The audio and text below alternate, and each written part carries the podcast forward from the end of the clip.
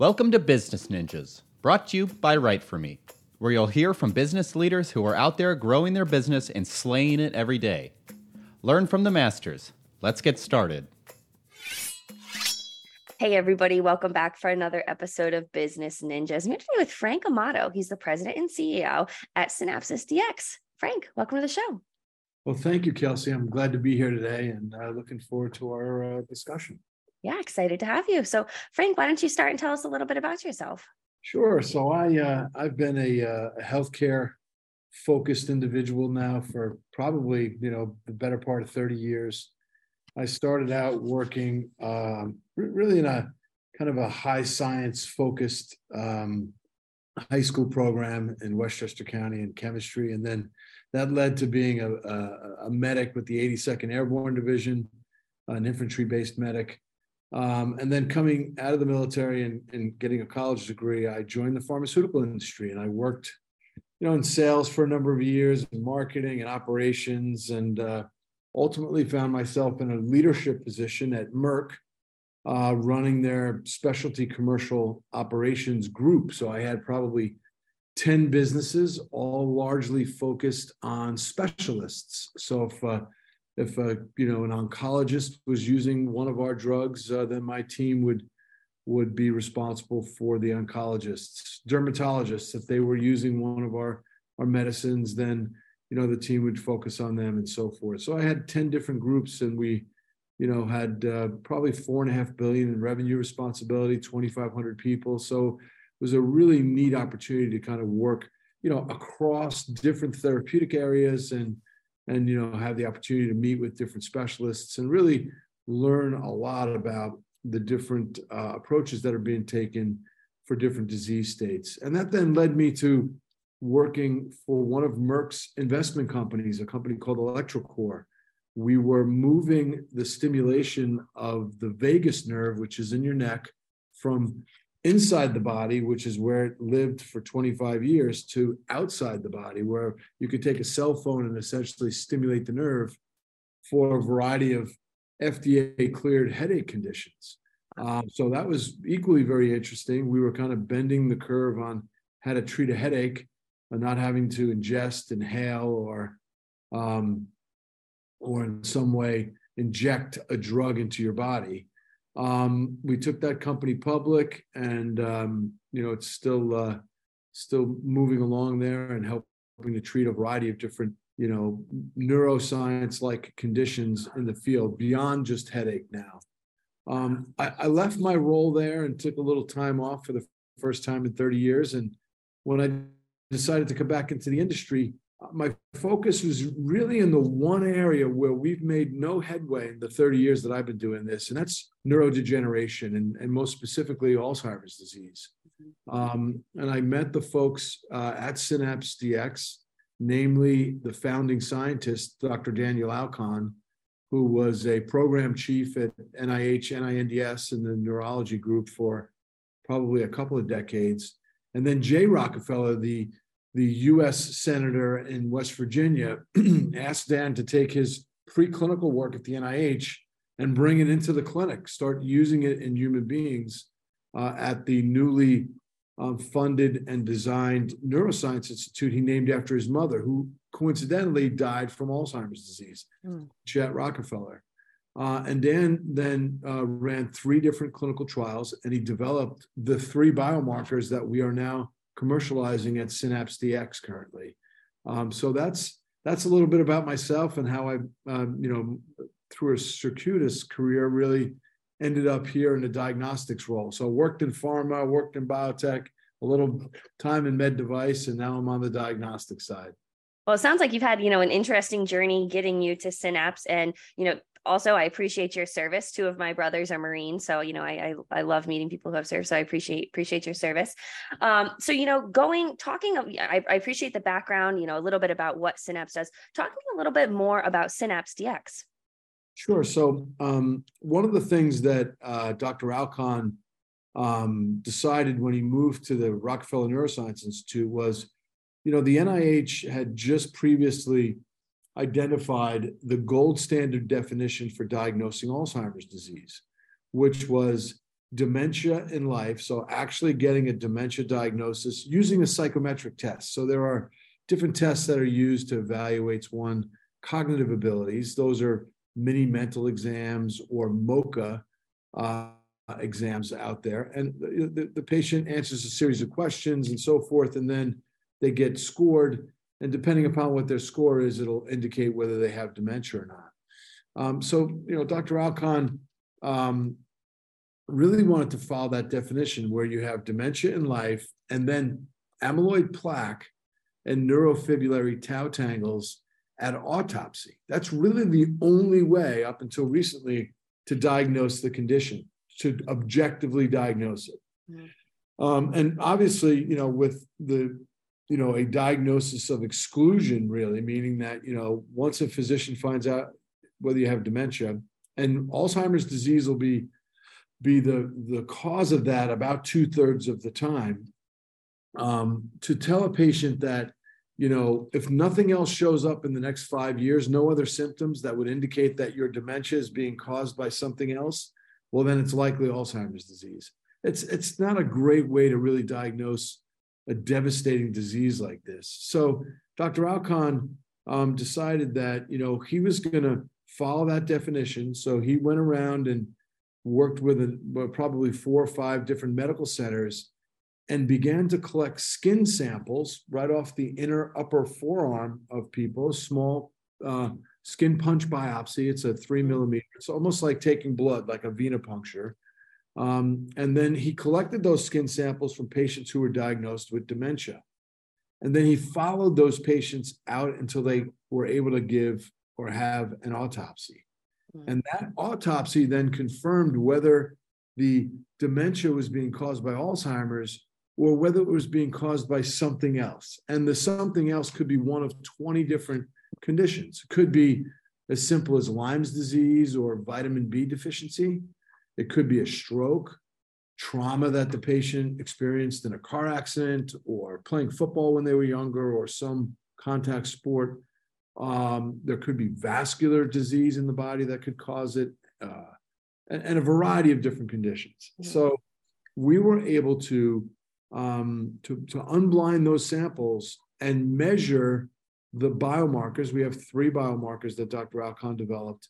Measure those biomarkers versus the autopsy. So we are the only autopsy validated diagnostic for Alzheimer's disease that's in the market today.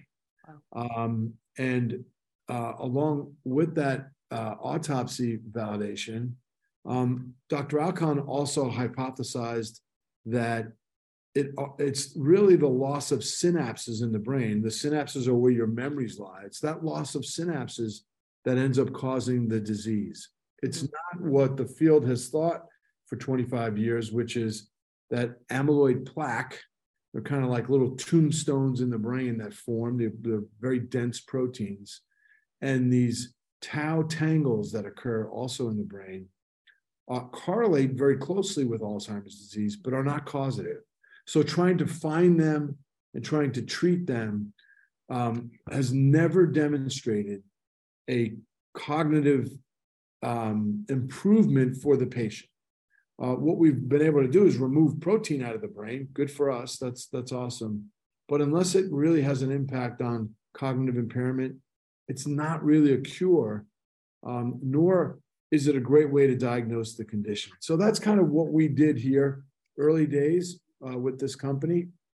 We then uh, raised some professional financing. So we went out and did a Series A financing with a syndicate of investors, uh, raised $10 million several years ago. Uh, and we started down the path of commercialization. We went to Medicare, and we have two codes that were assigned to us from Medicare for our test called the, the Discern test. Um, and those two codes allow us to go out and sell the product and get reimbursed. CMS, Medicare also published a price that they're willing to pay us for when we run the test. And now we're starting in Texas and we are selling the test into community based neurology practices and geriatricians and also primary care. Um, and we're processing samples. I think at this point, we've processed more than 500 samples that have come in from the field. and we've reported back the results to help clinicians diagnose this condition as early as possible. That's really the goal. So then they can work with the patient and the patient's family to design a care plan um, that can really help them, you know, think through the, the things that they may want to do in order to bend the curve on their cognitive impairment. Mm-hmm. And I think you made a few really great points. The importance of early diagnoses and you know being able to support the family, support the patient. You know, I, I want to circle back to something that you mentioned about early diagnoses and talking about the testing because the the standard practice of care involves cognitive testing and then diagnostic testing, correct? But SYNAPS uses a different type of um, a different type of you know testing. Walk me through that a little bit.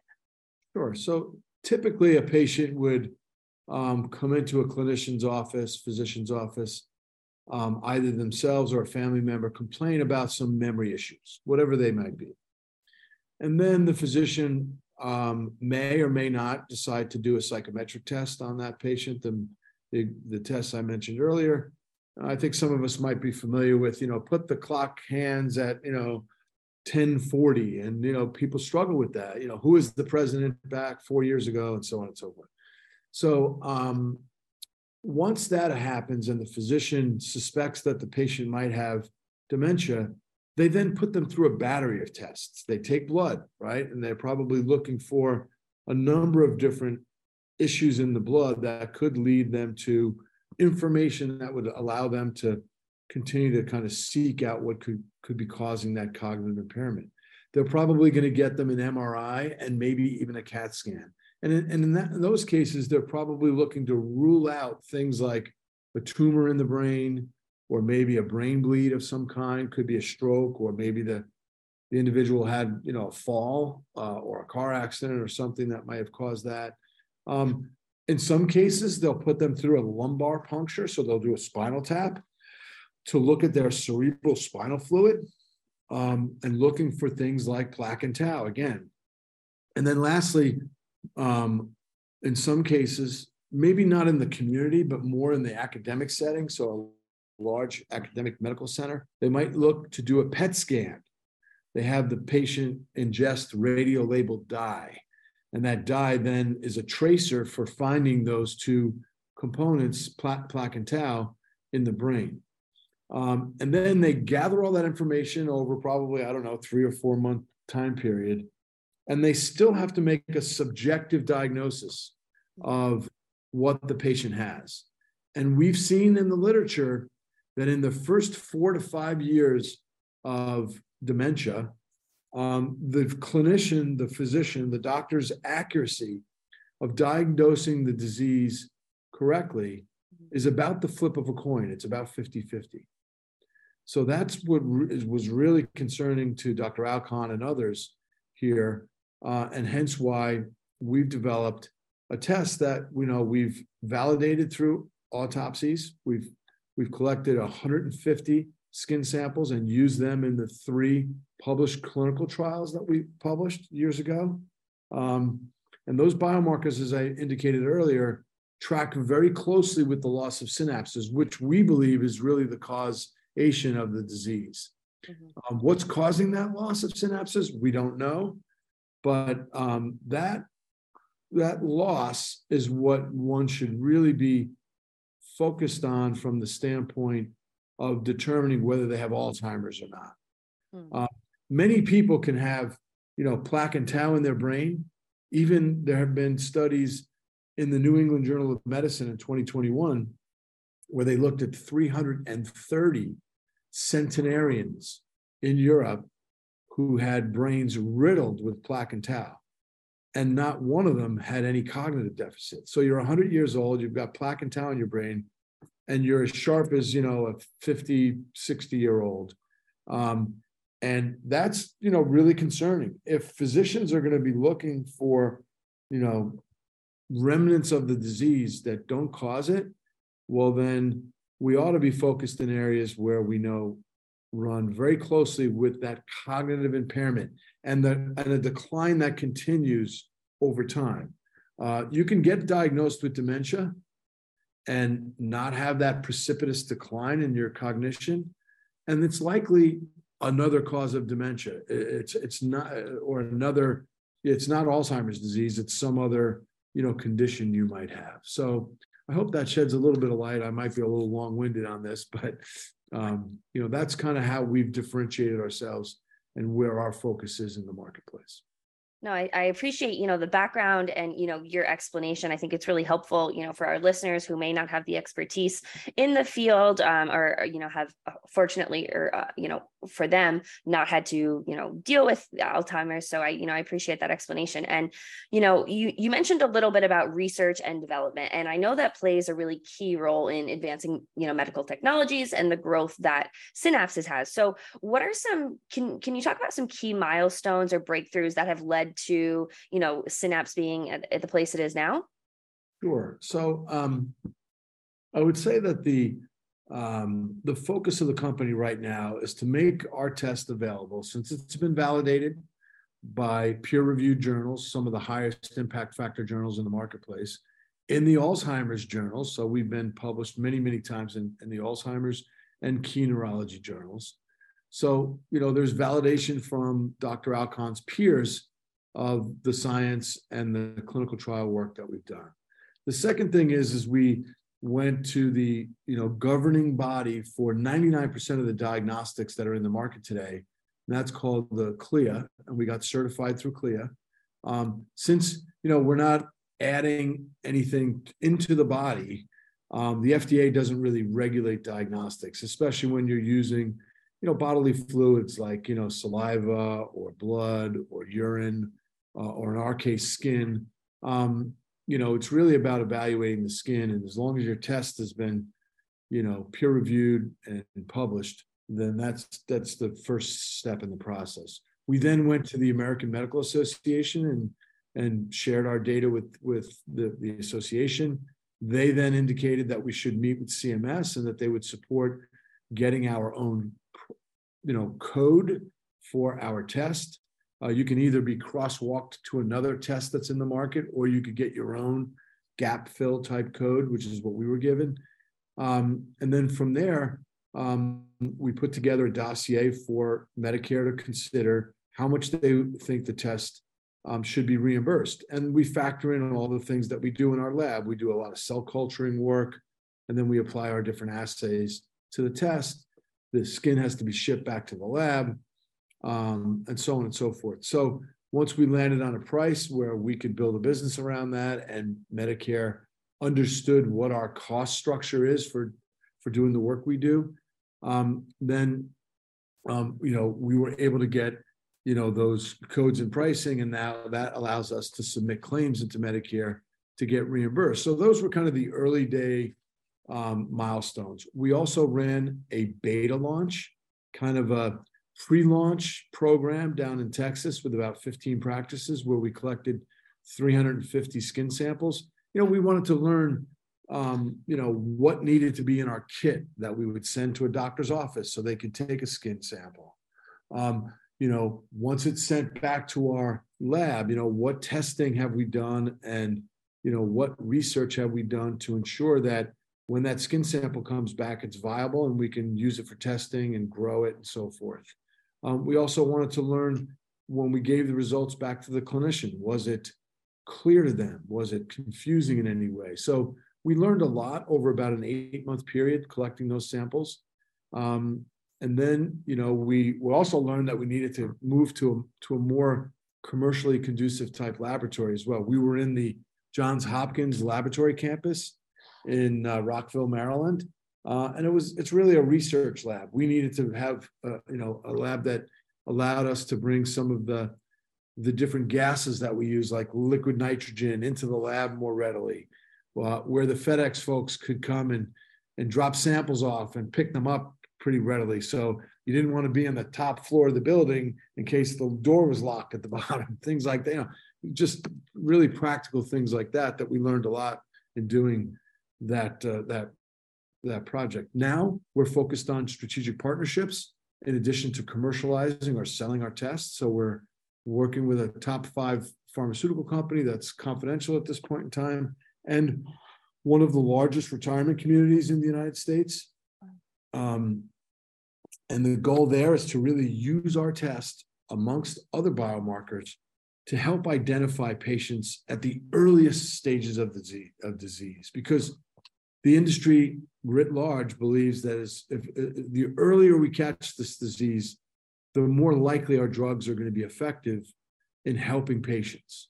So, you know, what of all the biomarkers that are out in the marketplace today, most of which I've discussed already, plaque tau and uh, ours and others, um, you know, which ones are going to be most effective at trying to find those patients? And we consider this a, a longitudinal like study. It's probably going to take about three years to complete.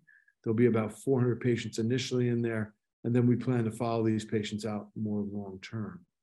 Uh, and then lastly, you know, despite the fact that we don't need FDA clearance in order to sell this test, you know, we think it's important that we go through the FDA with our data, with our information. W- will we get cleared and and get an FDA clearance for our test? I'm I'm not sure at this point in time.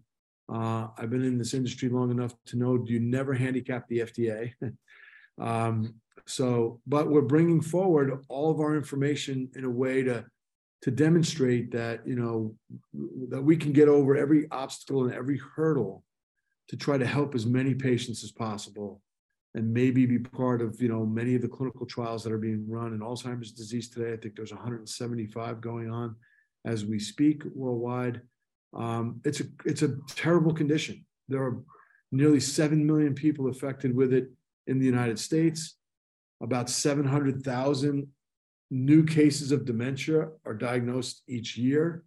The Alzheimer's Association said that that might be that might pale in comparison to the number of people who actually have dementia.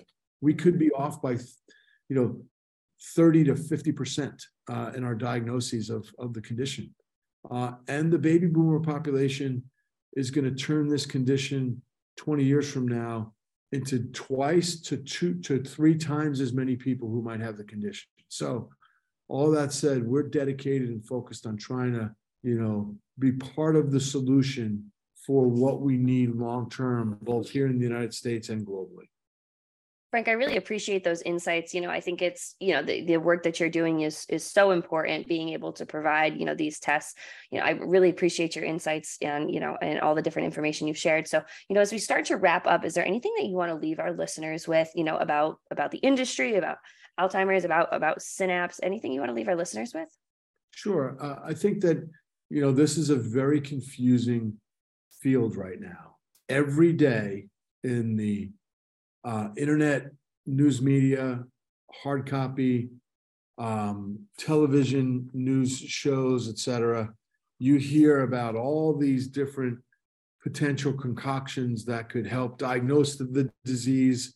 You know, using the retina, or using you know artificial intelligence to you know uh, take a picture of someone's face or listening to their voice and how that might change over time could be a digital biomarker. And all these different things that that are hardly validated for actually diagnosing the condition. And you validate it by using that gold standard definition we talked about earlier using autopsies. So for the listener i would be really clear on whether the actual biomarkers that are being bandied about in the in the media actually have validation. Are they published, peer reviewed, all that kind of good stuff? So that's the first thing. The second thing is I would think really hard about what type of interventions are being utilized for your loved one or yourself, uh, meaning that you know there have been drugs that have been approved but have uh, not improved the cognitive deficit. That's the disease. It's you, you're losing your memory. That could happen very quickly over the next few years. Um, and you should be really clear on what it is that's being recommended for you or your loved one and whether the chance of that having any success on improving cognition is something that um, is available or not.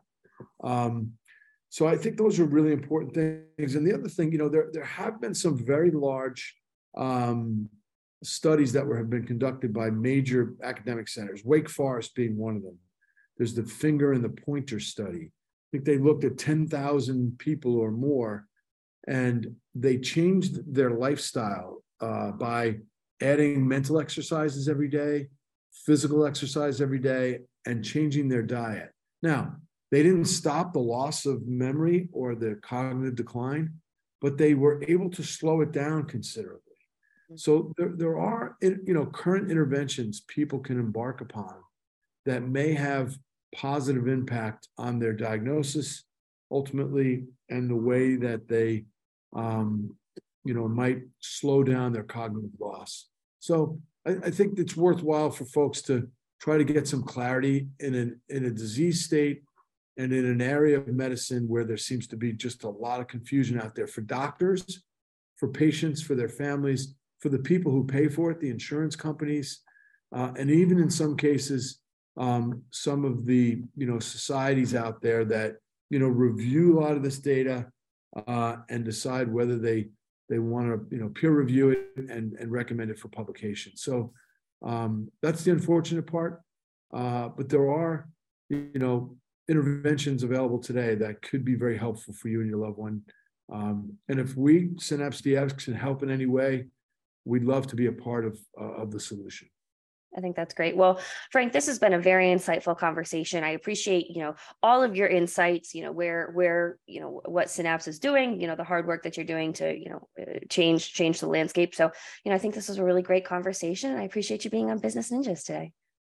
My pleasure, Kelsey. It's uh, it's a real honor to be able to do this, and um, look forward to chatting again in the future. Absolutely. Hey, are you a business ninja? Want to be interviewed like this? Give us a shout. Go to www.writeforme.io, W R I T E F O R M E.io, and schedule a time to meet with us, and we'll make it happen. Keep slaying it, y'all.